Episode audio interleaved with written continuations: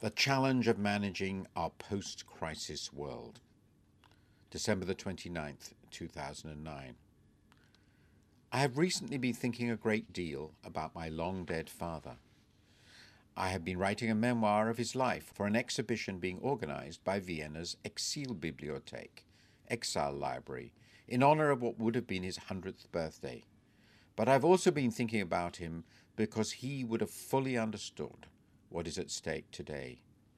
Born in what was then Austrian Poland on April the 23rd, 1910, my father's life began just after the end of the noughties of the 20th century, of which I wrote last week.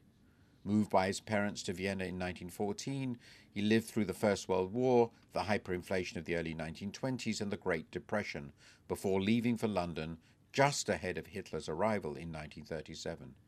There he survived internment as an enemy alien and the Second World War. Nearly all his relatives, apart from his immediate family, were killed in the Holocaust. The same was true of my mother's family, while she and her immediate relatives escaped by trawler from the Netherlands in May 1940, her wider family was destroyed. As a Central European intellectual born in 1910, he was a playwright, journalist, broadcaster, documentary filmmaker, and writer of television dramas in his native language, German. My father lived in historic times. Of the countless lessons I learnt from him, the most important is the most obvious. Civilization is as fragile as glass. Moreover, when chaos comes, the worst of human nature will almost always emerge, as it did to such cataclysmic effect in his lifetime. At an emotional level, these views shaped how I've responded to the financial catastrophe of the past few years. I was convinced that without the policy responses we saw, the world would have experienced a still greater depression. Policymakers could not stand idly by while such calamities unfolded. We could not, in such times, even take the survival of civilization itself for granted. Never before had I felt more strongly the force of John Maynard Keynes' toast, and I quote, "to the economists, who are the trustees, not of civilization, but of the possibility of civilization." End of quote. We confront huge challenges at a time of great global transformations.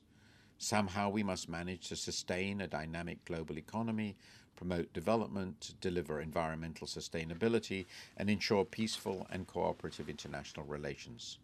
This will take sustained statecraft of the highest order.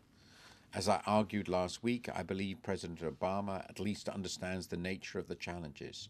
It is not so clear that he or anyone else understands how difficult it will be to meet them. For economists, most of these tasks are far above our pay grade. I have little idea whether it will be possible to prevent nuclear weapons from falling into the hands of terrorists or terrorist regimes, or to reach a workable deal on carbon emissions, surely to be based on national taxes remitted to the public rather than on the complexities of a global cap-and-trade regime. But I am sure we will achieve little enduring if the world economy does not return to health. That is, as Keynes would surely have said, the contribution economists ought to be able to make. What else can they be good for? Yes, I do know the answer. In an article published in the FT this week, Arvind Subramanian of the Peterson Institute for International Economics argues that economics has redeemed itself by rescuing the world economy from the crisis. I agree, but only up to a point. Many economists argue that the measures were unnecessary or even harmful. Moreover, these extraordinary interventions have not returned the patient to health. They have merely prevented him from dying. We now must heal 5 chronic conditions instead of survive last year's brutal heart attack. First, we have the ongoing force of the balance sheet recession in the US, UK, and a number of other significant high-income countries. It is overwhelmingly likely that the highly indebted parts of the private sectors of these countries will seek to lower their indebtedness and raise savings over an extended period. Second, we have, quite rightly, substituted public sector borrowing for private sector borrowing on an unprecedented scale for peacetime.